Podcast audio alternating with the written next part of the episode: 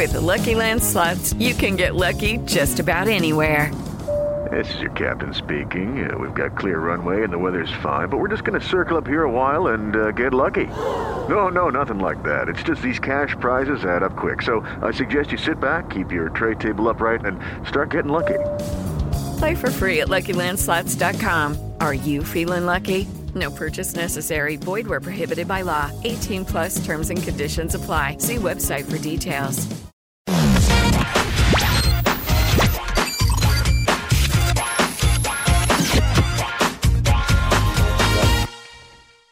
Olá, meus queridos amigos da Jovem Pan, começando mais uma edição do Papo de Setorista, edição de sexta-feira. Como você bem já sabe, tem duas edições do Papo de Setorista na semana, uma na segunda-feira, outra na sexta, com duas equipes diferentes. Nessa semana a gente não teve edição de segunda por causa do carnaval, da cobertura completa da Jovem Pan da guerra entre a Ucrânia e a Rússia, que é o, o jornalismo da Jovem Pan vem fazendo com muita competência. Mas sexta-feira estamos de volta aqui para falar muito de futebol. Ao meu lado aqui estão Guilherme Nápoles, Márcio Reis e Diogo Mesquita. Como você já viu no título, a gente vai falar muito sobre esse majestoso. São Paulo e Corinthians se enfrentam amanhã no Morumbi às 4 horas da tarde. Mas antes disso, você você, por favor, dê o seu like, compartilhe o link da transmissão nas redes sociais para todo mundo assistir esse debate qualificadíssimo sobre o majestoso de amanhã e siga a Jovem Pan nas redes sociais, siga no Instagram, no TikTok, no Twitter, no Facebook, para acompanhar muito conteúdo exclusivo,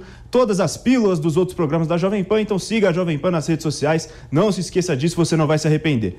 Vamos lá, São Paulo e Corinthians amanhã, 4 horas da tarde, no estádio do Morumbi. Segundo clássico das duas equipes, São Paulo já enfrentou o Santos, ganhou de 3 a 0 lá na Vila Belmiro. O Corinthians também enfrentou o Santos, mas perdeu por 2 a 1 na Arena de Itaquera.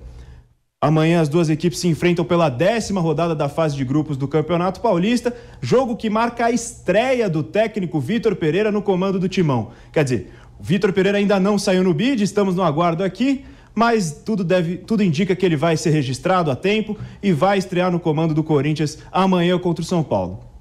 A pergunta que está no título do programa de hoje é: é absurdo falar que o Corinthians é o favorito contra o São Paulo? O clássico é no Morumbi, São Paulo terá sua torcida, sua casa cheia, diante de sua torcida, vai jogar com, com o apoio do seu torcedor e vem de seis jogos consecutivos de vencibilidade, lidera o seu grupo, o Corinthians também. As duas equipes vêm fazendo uma boa campanha no Campeonato Paulista. Então, quero saber dos meus comentaristas. Vou começar aqui com o Diogo Mesquita. Quero saber quem você acha que é o favorito para amanhã, Diogo. Boa noite. Boa noite, Boni. Boa noite aqui para os meus colegas, Guilherme, o Márcio. Boa noite para você que também está assistindo a gente aqui em casa. Ó, vou começar já respondendo essa pergunta que agora está no nosso GC. É um absurdo falar que o Corinthians é o favorito? Eu acho que sim. É um absurdo a gente falar que o Corinthians é favorito. O técnico chega agora. É lógico que ele deve dar uma sequência ao que vinha fazendo o Fernando Lázaro, mas a gente não sabe exatamente qual que é esse Corinthians que vai entrar em campo contra uma equipe de São Paulo que vem de uma constância,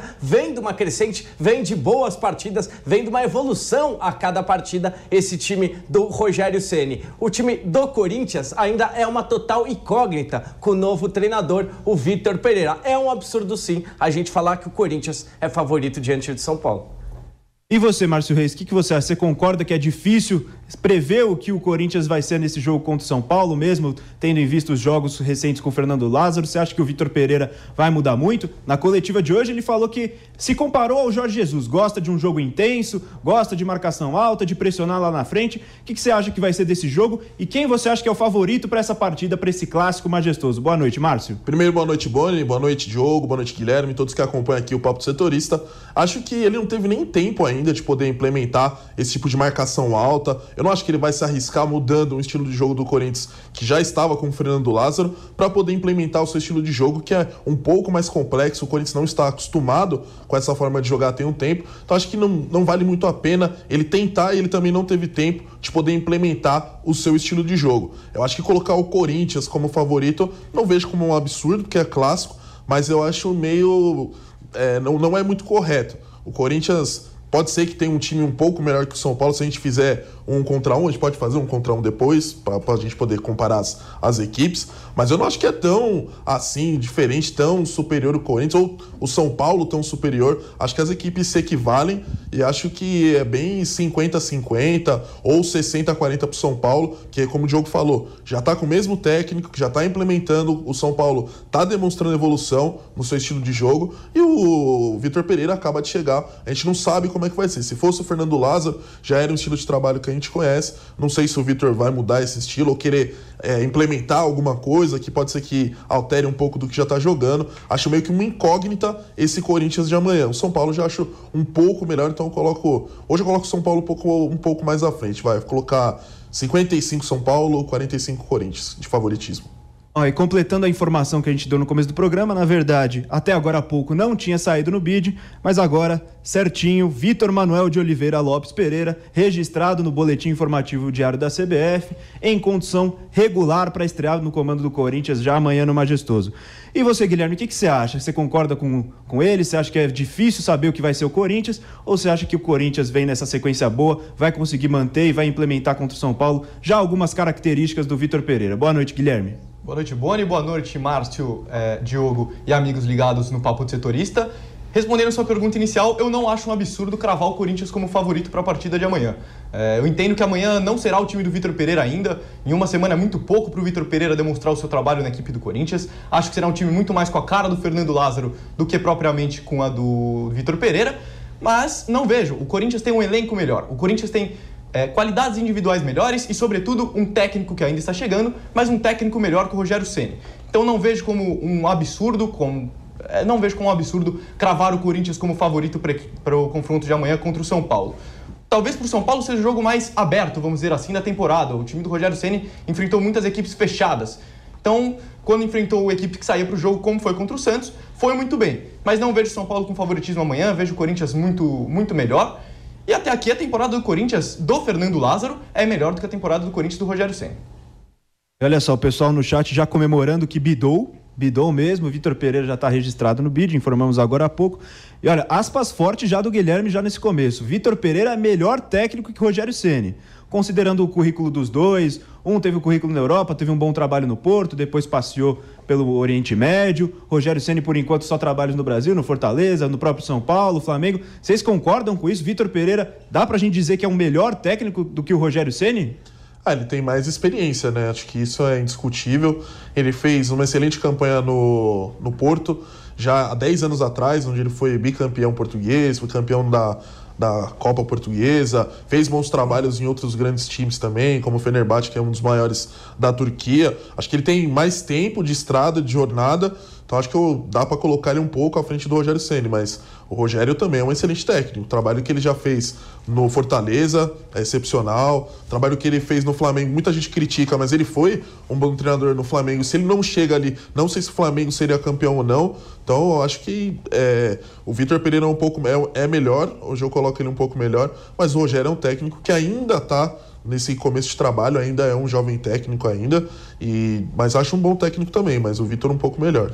Ó, oh, Boni, uh, falando um pouquinho sobre planejamento, eu acho que o São Paulo, São Paulo como clube, começa de uma forma melhor que o Corinthians. Acho que ano passado, pela forma. Campeonato Paulista, gente, Campeonato Paulista é pré-temporada. É assim que os clubes, campeonato estadual em geral, tem que ser levado dessa forma. São experiências, não necessariamente o título é o que tem que buscar cada clube. Ano passado, o São Paulo pescou o São Paulo pecou justamente nisso, colocou sua força máxima no Campeonato Paulista e depois ficou correndo atrás durante toda a temporada. Esse ano que fez o planejamento, segurou o Rogério Ceni e dá e tá dando autonomia para que ele faça suas experimentações nesse Campeonato Paulista. Enquanto o Corinthians, que já que tinha decidido que não queria o Silvinho, acabou segurando o treinador para depois demiti-lo no início de fevereiro perdeu um mês, mais de um mês, porque teve toda a pré-temporada do treinador jogada é, por água abaixo. Corinthians começa mal e acho que amanhã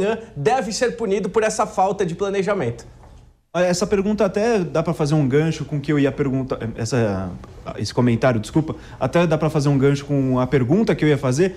Para quem que vocês acham que o jogo é mais importante? Porque o São Paulo vem dessa sequência invicta, vem desses seis jogos sem perder, mas também não consegue convencer o seu torcedor. Ganhou do Santo André, ganhou da Ponte Preta, ganhou do Água Santa, é, classificou na Copa do Brasil empatando com o Campinense, mas sem aquele desempenho que anima o torcedor fez um bom jogo contra o Santos. Talvez seja o único que, que tenha convencido mais o torcedor São Paulino. Mas não vem apresentando um desempenho tão bom, principalmente no setor ofensivo.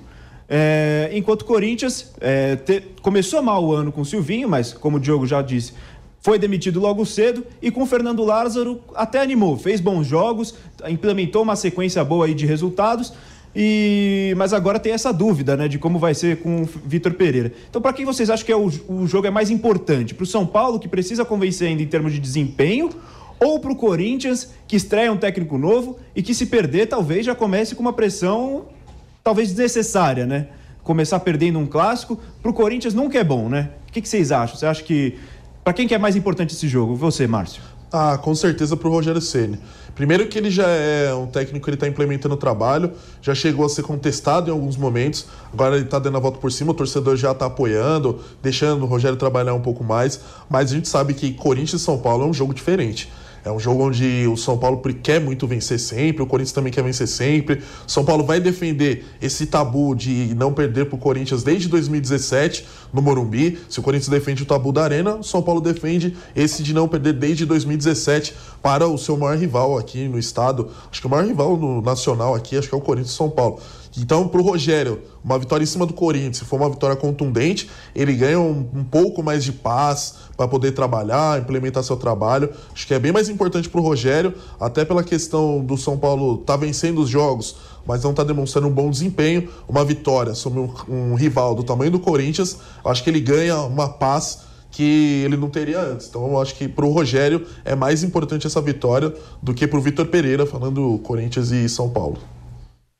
Ô Diogo, até citando essa questão do que o Márcio falou do tabu, eu quero que você responda primeiro para quem que é mais importante esse jogo e segundo, esse, esse tabu faz diferença? Porque a gente sabe que quando é o contrário, quando é o São Paulo jogando na Arena de Itaquera, jogando na Neoquímica Arena, faz diferença. O São Paulo tem, entra sempre com essa pressão de ter que ganhar em Itaquera porque nunca ganhou.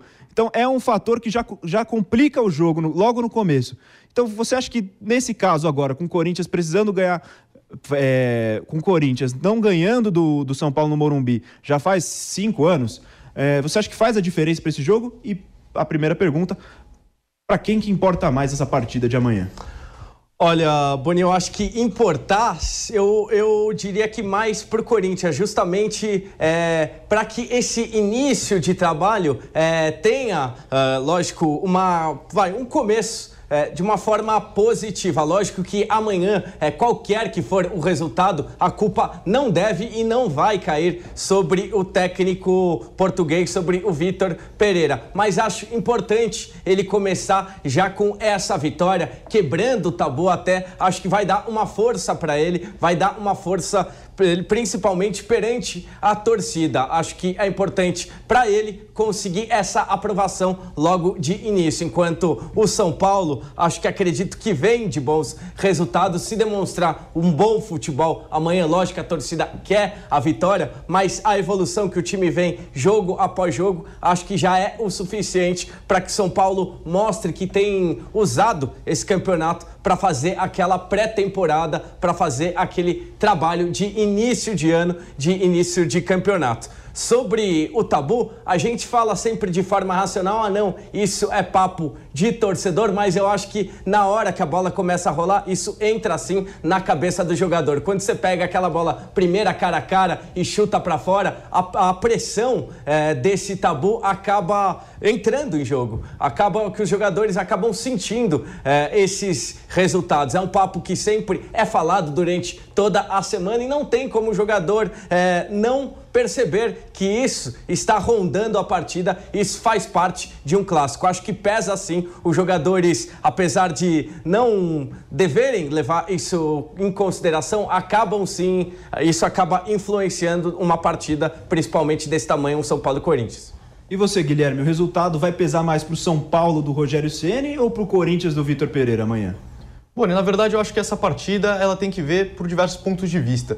Se você olhar para o ponto de vista do Corinthians, talvez a partida seja mais importante para o técnico Vitor Pereira do que para o Corinthians em si. O Vitor Pereira precisa se mostrar nesse início de temporada, nesse início de trabalho no Corinthians. A torcida do Corinthians, lógico, tem uma expectativa muito grande nele, mas se perder amanhã, uma, uma ala da torcida já vai começar com aquele burburinho chato. Pensando, de, pensando no ponto de vista do tabu, perdão. Ponto de vista do tabu, o jogo é mais importante para o Corinthians, porque carrega esse peso de não ganhar no Morumbi há cinco anos. É, é um número muito expressivo. É, claro que se o jogo fosse na Neoquímica Arena, o, o, a pressão pelo, pela quebra do tabu estaria do lado do São Paulo. São Paulo nunca ganhou na Neoquímica Arena. É um tabu pior ainda. E se for contar em número de jogos, se não me engano, são 12, são quase é, metade a mais do que o Corinthians não vence no Morumbi. Agora, pensando no ponto de vista paulistão e temporada, o jogo é mais importante para o São Paulo. O São Paulo ainda não fez um jogo que animasse nessa temporada. O time do Rogério Ceni ainda não desempenha um bom futebol.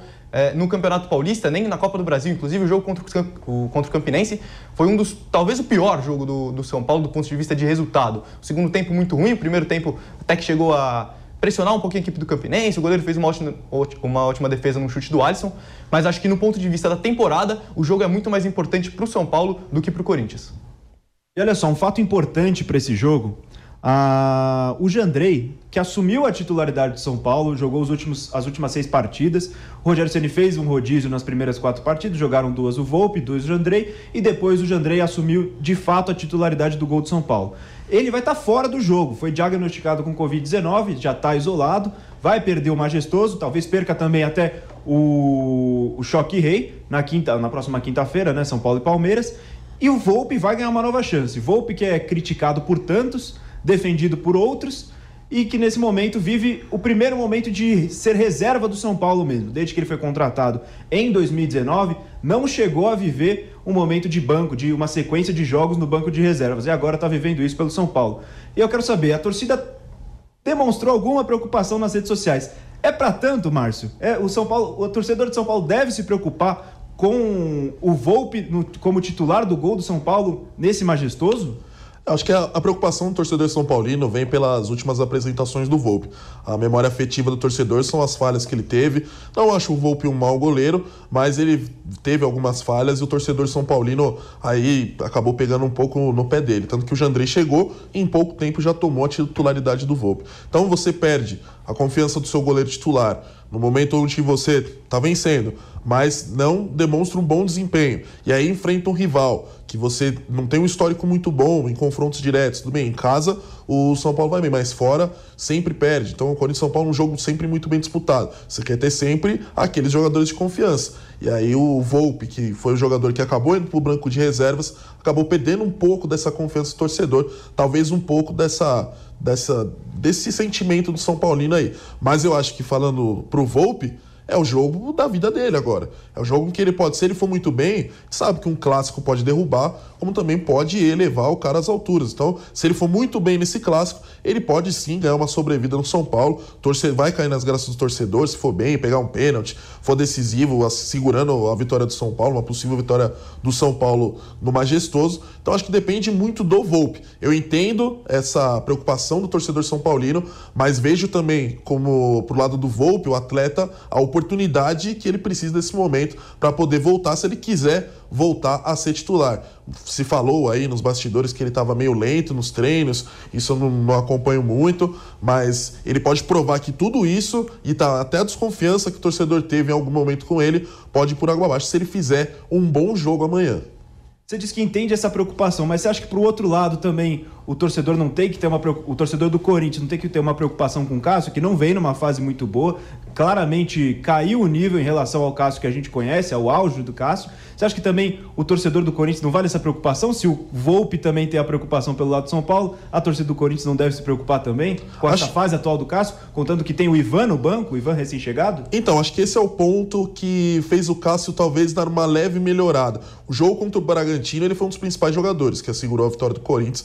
Cássio foi muito bem, ele fez aquela defesa onde a bola bate na, na, marcação, ele já tinha caído e ele consegue voltar e fazer uma defesa fantástica. Fez umas duas defesas ali brilhantes também, saindo, fechando o ângulo. Acho que o Cássio hoje, ele já teve mais desconfiança do que ele tem agora. Cássio vem fazendo alguns bons jogos, já fez uns dois, três jogos aí muito melhores do que vinha fazendo antes. Talvez ganhou um pouquinho mais de confiança da, tor da, da torcida, ganhou um pouco mais de confiança para ele mesmo, como enquanto atleta, enquanto atleta.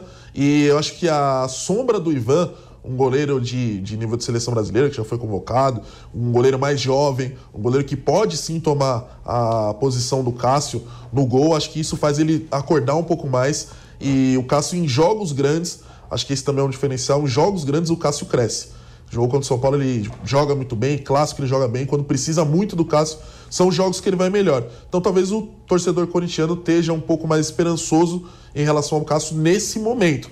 Não o Cássio da temporada passada, que ele falhou muito. Esse, desse momento, vem demonstrando um pouquinho mais de evolução. E a sombra do Ivan pode fazer com que ele evolua ainda mais. A gente lembra que o, o Jandrei, o próprio Jandrei, ele ganhou, foi ganhando a confiança e principalmente foi ganhando a titularidade no primeiro clássico em que ele disputou na partida diante do Santos, vitória por 3 a 0, que ele teve uma apresentação muito boa. Eu concordo com o Márcio, falou que amanhã vai ser determinante para o futuro é, do Volpe é, com a camisa do São Paulo. Ele teve um início, quando emprestado ainda pelo Querétaro, tá, teve um início muito bom é, com a camisa do São Paulo, ainda como jogador emprestado. Foi o primeiro a se firmar, o primeiro a ter o aval, o apoio, a aceitação da torcida desde a saída do Rogério Ceni, mas desde que foi contratado em definitivo, enfrenta altos e baixos e foi ganhando a desconfiança por parte da torcida. Amanhã, um clássico contra o Corinthians, um bom jogo diante do Corinthians, pode fazer com que a torcida esqueça a fase ruim e só relembre das boas coisas.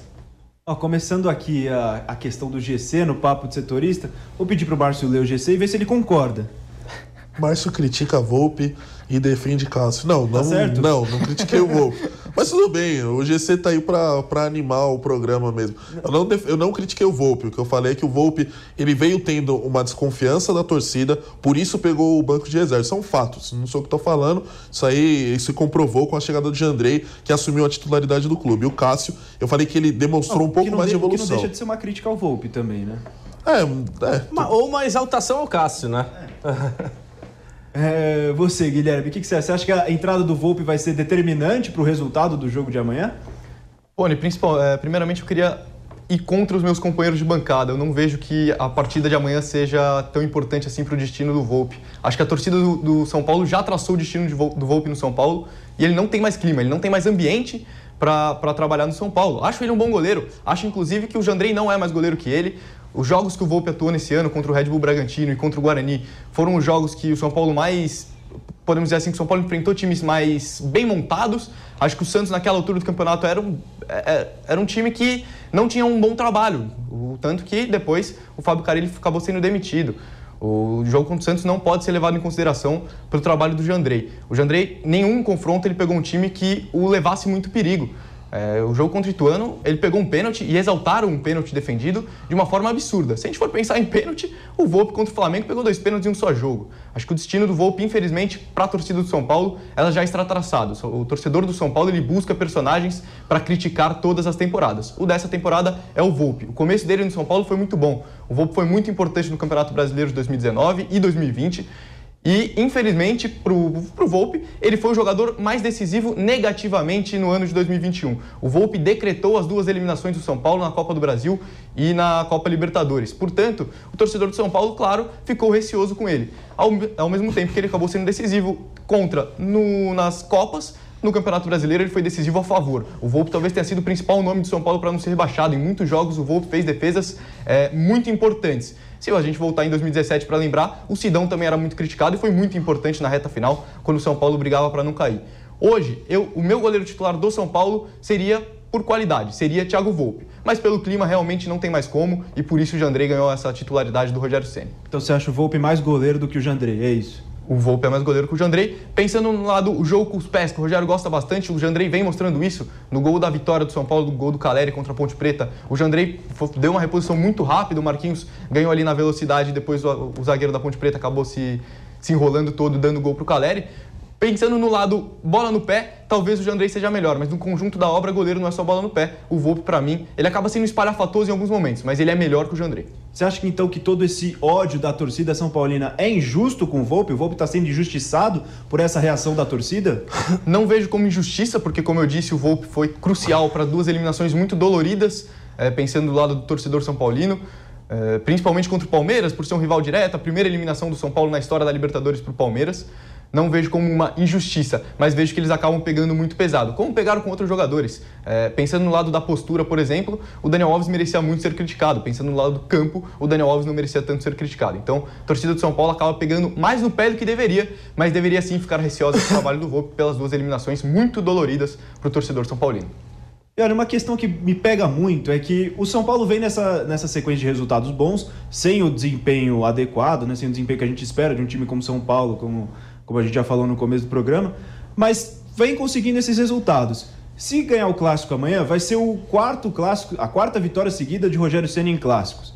E o, uma questão que muito se, se dizia né, no, no, nos anos anteriores, é, principalmente com o Fernando Diniz, era que o São Paulo até jogava bem em campo, mas não obtinha resultados. Hoje o Rogério Ceni ganhou um apoio da torcida maior, principalmente pelo que ele diz nas coletivas, mas ainda é muito criticado pelo desempenho que a equipe apresenta em campo.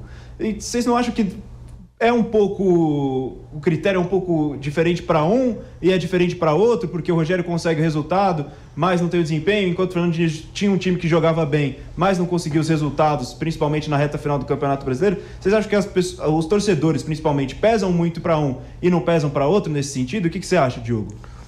Olha, Boninho, eu acho que para começar o Campeonato Paulista ele não pode ser tirado muito como parâmetro, né? As equipes que o São Paulo vem enfrentando e vem sofrendo para vencer, tem vencido, sim, isso é verdade, mas não tem apresentado um bom futebol. Por isso, o Campeonato Paulista é, não tem que ser tirado como parâmetro. Essas vitórias contra essas equipes pouco significam o que realmente é, está, a forma como está se portando essa equipe do São Paulo. Acho que a equipe tem feito, é, na verdade, tem aproveitado como uma pré-temporada, tem tentado trabalhar a equipe, mas dentro de campo o futebol não está aparecendo. A gente não tem como exaltar uh, essa objetividade, esse gol que o São Paulo tem achado contra equipes inexpressivas. O time não tem apresentado bom futebol dentro de campo e isso é o que mais incomoda a equipe e é por isso que a torcida continua pegando no pé, mesmo com as vitórias.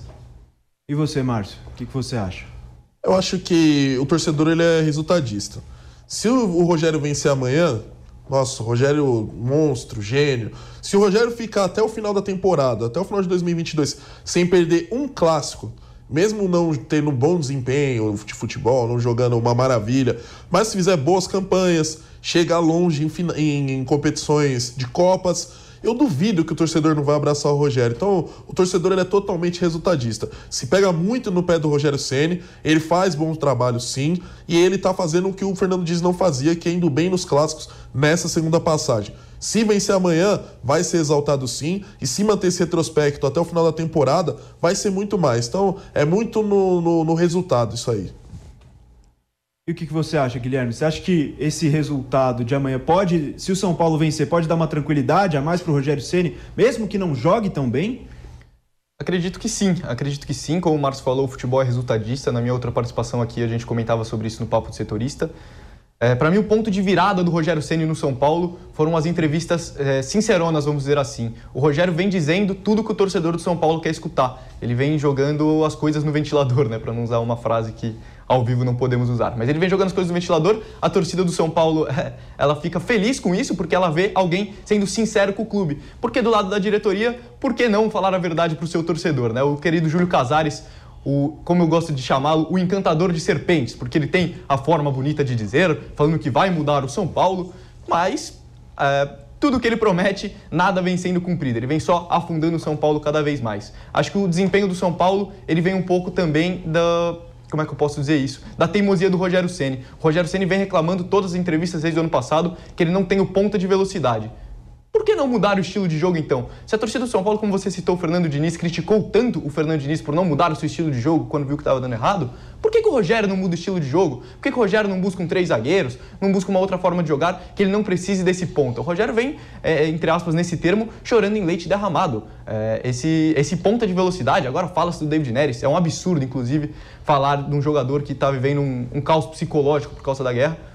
Fala do, do David Neres, Acho muito difícil ele vir, acho muito inviável. O São Paulo ainda trabalha no nome de um zagueiro e um ponta de velocidade, mas o Rogério tem que mudar isso. O Rogério tem que mudar o esquema de jogo, tem que jogar de uma forma que ele que, seja coerente com o elenco dele. O Rogério hoje parece que em alguns jogadores do São Paulo, o Rogério não tem o conhecimento. O Rigoni ele joga de uma forma que não é a dele. O Nicão, quando ele começou a estrear, joga de uma forma que não é a dele. O próprio Marquinhos, na base, nunca foi um ponta de velocidade que o Rogério tenta forçá-lo a ser. Então acho que falta um pouco de conhecimento do Rogério do elenco para com isso. Ele armar um jeito que favoreça o elenco do São Paulo e aí sim o desempenho venha junto com o resultado. Por enquanto, mesmo com os resultados, eu tô com a torcida do São Paulo. Não é um começo de temporada muito animador, mas o, o lado, o lado sincero do Rogério Ceni, o lado são paulino de Rogério Ceni, vem ajudando a segurar ele no cargo até aqui. Você falou de David Neres, mas nesse momento, para o jogo de amanhã, ninguém vai chegar, são esses times mesmo, esses elencos que vão para o jogo. E eu quero saber quem tem mais time. Chegou a nossa grande hora de fazer um cara a cara aqui. A gente sempre gosta de fazer um cara a cara, comparar jogador por jogador quando tem esses grandes jogos, esses grandes clássicos. Eu quero saber de vocês. Vou fazer as perguntas aqui, vou comparar jogador posição por posição. Quero saber quem vocês escolhem, quem vocês acham melhor e uma justificativa. Então vamos lá, nesse momento, Thiago Volpe vai ser titular contra o Cássio. Cássio, titular do Corinthians, titular absoluto do Corinthians desde 2012. Volpe versus Cássio. Quem você acha, Diogo? Quem é melhor? Olha, acho que essa tá fácil, né? Acho que Cássio, mesmo é, sendo inconstante em alguns momentos passados do Corinthians, acho que vem num bom momento, enquanto o Volpe tenta se provar mais uma vez na equipe de São Paulo. Por isso eu vou de Cássio. Márcio Reis. Um tava no banco de reservas e vai ser titular porque o goleiro titular não pode jogar, pegou Covid-19. O outro é o titular do Corinthians, Cássio. É, esse não vai ter muito jeito. Guilherme. Para mim, essa talvez seja a mais fácil de todas. É o maior ídolo da história do Corinthians, que não vive uma fase tão absurda, contra um goleiro muito contestado pela torcida do São Paulo. Cássio, sem dúvida alguma. É, não tem como. Cássio, para mim é Cássio também. Na lateral direita, Rafinha ou Fagner? É, acho que o Fagner também não, não atravessa a melhor fase da carreira dele, mas é um lateral direito de Copa do Mundo, seleção brasileira. É, eu vou de Fagner. Vou de Fagner também, super importante pro, pro Corinthians, um desafogo nos momentos de ataque, defende muito bem. Vou de Fagner, mesmo não estando no seu melhor momento, ainda com o Fagner. Guilherme? Eu vou tentar seguir a linha do raciocínio do, do momento. Eu acho que no momento o Rafinha talvez seja um dos principais jogadores da temporada do São Paulo. O Fagner não vem tão bem. Então, apesar do Fagner ser, como disse o Diogo, um lateral de Copa do Mundo, que foi muito bem na Copa do Mundo, hoje eu fico com o Rafinha. É, para mim acho que o Fagner ainda é mais importante defensivamente e ofensivamente para o Corinthians. É um dos principais assistentes do século no Corinthians. Então eu vou de Fagner também. Corinthians vence mais uma. Agora vamos para a zaga, que a zaga acho que é uma disputa boa. Miranda, que não vem em boa fase, e Gil. O que, que você acha, Diogo? Olha, apesar do Miranda não estar tá atravessando boa fase, acho que eu vou lembrar de como veio o Miranda na temporada passada, vinha bem, acredito que ainda é, tenha tempo para ele recuperar seu melhor futebol, tá o início da temporada ainda. Acho que Miranda é mais jogador, é mais importante para o São Paulo. Márcio? Oh, o Miranda da temporada passada acho que foi um pouco melhor do que o Gil. Só que nesse momento, se a gente for falar de momento, acho que o Gil tá um pouco melhor do que o Miranda. Eu vou de Gil. Guilherme seguindo a linha do momento, o Miranda hoje nem é titular do São Paulo. Para mim, o Diego Costa está à frente dele. Pensando na linha do momento, o Gil. É, eu vou de Gil também, até porque o Miranda vem falhando bastante, principalmente saída de bola. Até entregou um gol para o Bragantino naquela derrota por 4 a 3 em Bragança Paulista. Acho que de momento, para mim é o meu critério, então eu vou de Gil também, por enquanto. Esse deu 2 a 2 né? Deu empatou. Não, 3 não, não, não, você foi de Gil, ah, deu... Tá. Até agora tem Cássio, Fagner e Gil. É, Cássio, só, Fagner só, e Gil. Ponto, o, o Miranda, da mesma forma que ele entregou contra o Red Bull Bragantino, ele quase entregou uma bola exatamente igual contra o Água Santa. O momento é. do Miranda é bem, bem é, desfavorável se for momento, Então, por enquanto, só deu Corinthians. Até agora é só Corinthians. Agora do outro lado da zaga, Arboleda, que é um dos principais, se não o principal zagueiro do São Paulo nas últimas temporadas, contra o João Vitor, que é um zagueiro muito promissor, fez um grande campeonato brasileiro no passado e já desponta como uma das grandes promessas do Corinthians para esse futuro, talvez até para o futebol europeu daqui a alguns anos. O que, que você acha, é Diogo? Arboleda ou João Vitor? nesse Acho que momento? João Vitor vai ser sim um grande nome, mas Arboleda é incontestável nessa equipe do São Paulo, vem sendo um dos melhores jogadores, isso não de hoje. Vou de Arboleda. Você, Márcio. É, eu acho o João Vitor o melhor zagueiro do Corinthians. Só que se a gente for comparar o Arboleda, acho que ele é o mais importante pro São Paulo. Então eu vou de Arboleda.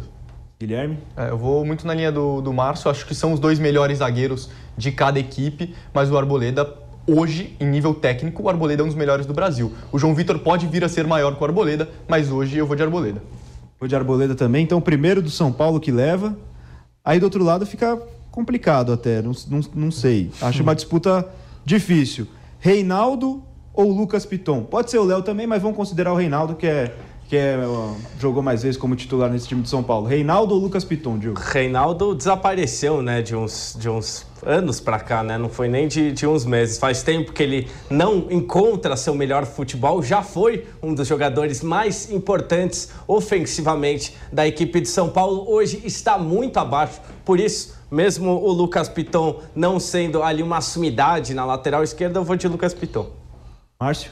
É, eu vou bem na, na linha do Diogo. O, o Reinaldo já foi bem mais importante pro São Paulo. Foi um jogador que decidiu muito mais clássico, até foi muito importante nos jogos contra o Corinthians.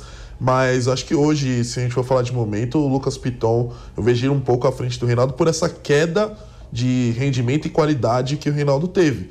Se tiver bem o Reinaldo, eu vou de Reinaldo, mas nesse momento eu vou de Piton. Guilherme? Só antes uma discordância do Diogo, não acho que o Reinaldo desapareceu, acho que poucas vezes ele apareceu. Mas ainda assim, em comparação com o Lucas Piton, eu acho o Reinaldo mais jogador, acho que o Reinaldo. Eu escolho o Reinaldo. É, eu vou de Lucas Piton porque, de verdade, é, os números do Reinaldo são bons, mas os gols de pênalti que... O Reinaldo in- indiscutivelmente bate pênalti muito bem, mas isso não me engana. O- A função de lateral que ele tem que fazer, acho que o Lucas Piton é melhor. Acho que o Reinaldo poucas vezes também apareceu com um grande futebol com a camisa do São Paulo. Agora passando para o meio, mais uma do Corinthians, né? Então, por enquanto, É, temos, temos Cássio, Fagner, 4x1. Gil, Arboleda, Gil, Lucas Arboleda Piton. e Lucas Piton. 4x1 pro Corinthians nesse momento. Agora, no meio de campo, o primeiro volante, essa disputa é legal, hein? Dois jogadores que vêm da base, dois jogadores que estão despontando por seus respectivos times. Um por necessidade, o outro talvez mais por mérito do que por necessidade na posição. Pablo Maia e Duqueiroz. Um made em Cotia, o outro cria do Terrão. E aí, Diogo? Olha, eu tô gostando muito do futebol que esse Pablo Maia tem apresentado, tem ajudado bastante, modificou ali o meio de campo eh, do São Paulo. Muita virilidade e qualidade também com a bola nos pés. Eu vou de Pablo Maia. Márcio. É, o Duqueiroz ele tá jogando um pouco mais de tempo no profissional do que o Pablo Maia. Ele tá desde a temporada passada. Eu acho que ele é um dos principais jogadores do Corinthians, da, da base, acho que é o melhor. Joga muita bola, defende muito bem, ataca muito bem. Hoje eu acho o Duqueiroz mais pronto e com mais tempo de jogar no profissional do que o Pablo Maia. Eu vou de Duqueiroz. E você, Guilherme? Pensando no momento que eu disse, talvez eu vou de Pablo Maia. Para quem acompanha o Pablo Maia na base de São Paulo, sabe que ele foi um jogador muito importante. Ele era um dos, do- ele era o capitão do time e uma das personalidades principais daquele time do Alex. O Pablo Maia ele se mostra um jogador muito vibrante, como a, como a diretoria do São Paulo quis um, um elenco vibrante. O, Paulo, o Pablo Maia ele é muito vibrante. Ele é um jogador que sente o jogo, vamos dizer assim. Vale, vale ressaltar no jogo contra a Ponte Preta uma chegada que ele dá quando a Ponte Preta ainda está vencendo por 1 a 0 que muda o aspecto do, do, do time de São Paulo naquele jogo. E quando, desde que entrou, ele vem se mostrando muito bem, ele vem sendo um dos principais jogadores de São Paulo, por isso que eu fico com o Pablo Maia. É, eu vou de Pablo Maia também, apesar de gostar muito do Queiroz, mas acho que o efeito que o Pablo Maia fez no time de São Paulo é, conseguiu consertar uma necessidade desse time com perfeição. Não perfeição, vai, perfeição é muito forte, mas muito bem conseguiu consertar essa necessidade do time de São Paulo. Eu vou de Pablo Maia nesse momento. Vamos acelerar, que já me aceleraram aqui no ponto, para a gente entregar no horário para o jornalismo da Jovem Pan. Agora, essa disputa acho que está mais para o Corinthians mesmo. Rodrigo Nestor e Paulinho, Diogo. Ah, acho que aí não tem nem como fazer essa disputa, né? O Paulinho, ele. Eu estava muito curioso para ver como ele ia voltar para esse time do Corinthians, apesar de não ser aquele Paulinho de seleção brasileira, apesar de não ser aquele Paulinho campeão mundial. Para o futebol brasileiro, ele ainda é muito acima da média, é Paulinho. Márcio? Paulinho, acho que não tem nem competição. Guilherme? Nestor, se jogar na sua posição, será um grande jogador. Ele não é um camisa 5 Rogério Ceni, mas hoje Paulinho, sem, sem dúvida alguma. Concordo com a questão de não ser camisa 5. Paulinho é a minha escolha, venceu por unanimidade. Aqui na minha lista que me passaram tá Igor Gomes ou Renato Augusto, mas eu vou de Gabriel Sara. Gabriel Sara ou Renato Augusto. Acho que combina mais. Quem que vocês acham? Diogo? Ah, tecnicamente, Renato Augusto é um dos melhores jogadores do futebol brasileiro. Acho que Renato Augusto, apesar de gostar muito também do futebol do Gabriel Sara. Márcio? É, subiu um pouquinho o nível, porque eu também tinha Igor Gomes e Renato Augusto, mas ainda assim é Renato Augusto, acho que não tem nem competição. O que o Renato Augusto faz pelo time do Corinthians é brincadeira, ele joga muita bola, Renato Augusto. Guilherme, não tem nem discussão, né? Ah, é uma comparação desleal com, com o Gabriel Sara, que talvez seja uma das principais, a principal promessa desse time de São Paulo. Vai ser, sem dúvida algum, um ótimo jogador, é um jogador que tem um perfil muito bacana para a Europa, mas o Renato Augusto, tecnicamente, para mim, se o Diogo acha ele um dos melhores, eu já acho ele o melhor jogador, tecnicamente, do futebol brasileiro. Ele é muito diferenciado, fica uma comparação muito desleal para o Gabriel Sara. É, Renato Augusto é craque. Renato Augusto é craque, então vamos de Renato Augusto. Agora, passando mais para o ataque, Vamos ajustar aqui, né? O Juliano é, é mais meia, mas vamos passar a considerar atacante. Rigoni ou Juliano? Ah, eu acho que de novo a gente tem que puxar para aquela coisa de momento e acho que aí também não é tanto culpa do próprio Rigoni, mas é, da forma como ele vem sendo escalado, ele não tem mais conseguido produzir aquele futebol que vinha apresentando no início no São Paulo. Por isso vou de Juliano. É, a queda de rendimento do, do Rigoni contribui muito para que eu vote também no Juliano. Até porque o Juliano é um dos jogadores que mais sacrifica nesse meio de campo do Corinthians. Então eu vou de Juliano. Ele é bem mais importante para o Corinthians do que o Rigoni é importante para o São Paulo. E você, Guilherme? A queda de rendimento do Rigoni se dá pela mudança de posição. Acho que, entre aspas, mataram o Rigoni no São Paulo com esse posicionamento de ponta aberto. Ele nunca foi um ponta. Nos principais times da carreira dele, ele jogava como um segundo atacante. Como ele rendeu muito com o Hernan Crespo, o Juliano hoje é um jogador muito importante para o Corinthians. Por isso que eu acabo ficando com o Juliano. É, o momento do Rigoni foi muito bom no começo do Campeonato Brasileiro, quando ele chegou, mas hoje não tem nem comparação. Juliano. Agora, passando para o outro lado, né? Alisson, é, é, que essa posição é difícil de saber quem que o Rogério Ceni vai escalar, mas na nossa escalação aqui tá Alisson contra William. É, o William também, a gente volta de novo para aquela questão da técnica, que o Corinthians tem alguns dos melhores jogadores do futebol brasileiro. O William uh, não tem nem como comparar tecnicamente com o Alisson, apesar de não ser aquele William, ainda é um William que no futebol brasileiro é muita coisa. William tecnicamente não tá, não tá nem dando jogo para o São Paulo, porque os jogadores do Corinthians são de um calibre muito diferenciado. O Alisson eu já nem acho um, um potencial técnico muito alto, comparado com o William, então não tem nem comparação, William. É, do meio para frente, de nome por nome, não tá nem dando chance para o São Paulo mesmo. É o William, não tem o que escolher, não tem como. O William e Alisson é o William. Agora para fechar, o time que vai, a, que provavelmente vai a campo, né? O Corinthians não achou ainda o seu centroavante ideal seu nome ideal para ser o camisa 9, quem está com a 9 é o Roger Guedes. Roger Guedes e Calheri. Um é mais da função, o outro está jogando ali, de certa forma, improvisado. O que, que você acha, Diogo, de Calheri ou Roger Guedes? Olha, é, Acho que por ser da função eu vou dar essa pro Caleri, mas acho o Roger Guedes é, mais jogador, acho que tecnicamente ele é mais diferenciado, tem mais a chance de decidir o jogo, talvez não de decidir, mas de criar opções pro Corinthians. Mas o Caleri é nove, uma oportunidade, ele pode decidir o jogo, por isso eu vou de Caleri, já que a função é nove que a gente está escolhendo. Márcio. É, eu vou nessa linha do Diogo. Eu acho que o Roger Guedes ele ajuda mais na construção de jogadas, um passe, uma enfiada de bola. E o Caleri é o homem gol, né? Ele é o homem de, de dois toques, um toque. Então, nesse momento, eu vou de Caleri também. Guilherme? Jogador por jogador, o Roger Guedes é mais jogador, mas pensando na função 9, acho o Caleri mais decisivo. Só um número aqui importante: o Caleri marcou, de, nas duas, suas duas passagens pelo São Paulo, ele marcou 25 gols pelo tricolor, 13 desses gols abriram a vantagem no placar e 5 foram gols de empate. pensando por esse lado, ele é muito mais decisivo que o Roger Guedes. Para mim, o, Caleri é muito mais centroavante, muito mais decisivo e pode ser um, um ponto diferencial para o São Paulo amanhã, por isso que eu fico com o Caleri. Vou concordar também, acho inclusive que o, Palmeiras e com o Corinthians procurando um 9 ideal, o Cagliari é o melhor centroavante entre os quatro grandes paulistas. Acho que o São Paulo é quem está mais bem servido de camisa 9 na questão do, do, camisa 9 goleador, né? O centroavante mesmo, acho que o São Paulo é quem está mais bem servido. Para fechar, rapidinho, o Guilherme já deu essa resposta sobre essa. É técnico, Rogério Senna ou Vitor Pereira? Eu acho que o Rogério Ceni tem, logicamente, mais é, a equipe na mão, tem já um trabalho há mais tempo. Acho que por isso, por ter mais o controle do seu São Paulo do que o Vitor Pereira tem do seu Corinthians, eu vou de Rogério Ceni. É, no momento, acho que o Rogério Ceni, agora a história do, dos dois eu iria de Vitor Pereira, mas já que a gente está falando de momento, o cara que tem o time na mão, que já está trabalhando desde a temporada passada, é o Rogério Senna. Então acho que não tem como não votar no Rogério Senna nessa. Guilherme. É, essa eu já respondi lá no começo. Eu fico com o Vitor Pereira. Acho que o Rogério pode ser um grande treinador. O Rogério ainda tem que entender como ele lida com o elenco. Ele ainda tem essa personalidade forte que, quando ele era atleta, era muito importante para o São Paulo, porque dentro do São Paulo ele era quase que um dono do time, entre aspas.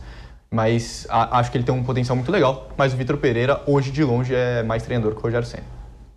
De momento, acho que eu vou de Rogério Ceni, mas olha, falaram no meu ponto aqui, não vou falar quem, que escolhe o Rogério Ceni, a pessoa que falou no meu ponto, porque essa, o outro, Vitor Pereira, nunca treinou o Gabigol. Foi o que me falaram aqui no ponto. Foi o que me falaram aqui no ponto, não vou revelar quem foi, mas essas foram as aspas. Vitor Pereira nunca treinou Gabigol, portanto, Rogério Ceni. Como ficou nossa escalação? Aí você estava anotando, né, Márcio? Tava. Ficou Cássio, Fagner, Gil, Arboleda e Lucas Piton. Meio campo, Pablo Maia, Paulinho, Renato Augusto e Juliano. No ataque, William Caleri, técnico Rogério Ceni. Então só ganhou do São Paulo o Arboleda, Arboleda Pablo Maia e o Caleri. E o Caleri. E o Rogério Ceni de técnico. Isso. Oh, me mandaram olhar o GC. Márcio Reis dá 10 votos para o Corinthians no cara a cara. Mas se é, se é opinião, o que, que, tem? Por que não colocar dos outros também? É opinião, cada um dá a sua, ué. Tá certo, Márcio. Cada um acredita no que acredita. É. Tá certo mesmo. Tem que defender. tem que defender. Tem que defender mesmo. Tá certo. Olha, deu nosso tempo aqui. É... Só para Vamos fechar, vai. Palpites, palpites. Sempre bom. Diogo, palpite rapidinho. Olha, eu acho que São Paulo, por ter a torcida, a torcida parece que vai fazer uma grande festa ali amanhã, é, mais de 30 mil ingressos vendidos, se eu não me engano, e acho que o Rogério Ceni vem tentando já fazer um trabalho, tá com esse time há mais tempo. Eu vou de São Paulo, São Paulo 2x1. É, 32 mil ingressos vendidos, me atualizaram aqui. Márcio, palpite rapidinho. 2x1 São Paulo. Guilherme? Com o Morumbi lotado e o Rogério Ceni feliz, São Paulo ganha por 2x1 e o Caleri vai ser decisivo. 2 x 1 um, os três? eu vou muretar, vou de 1 um a 1 um. Acho que o Renato Augusto vai fazer um golaço de fora da área. E vão culpar o Volpe ou não?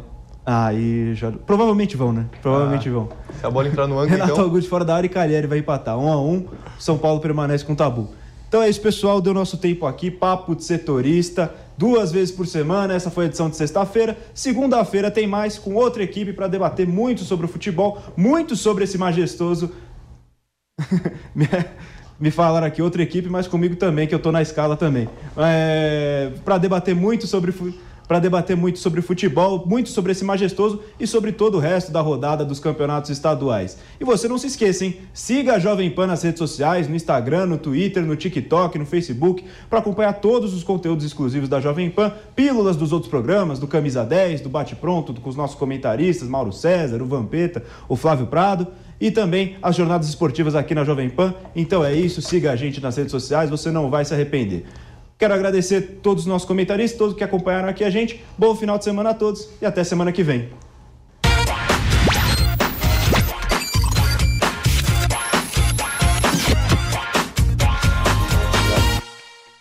Realização Jovem Pan News.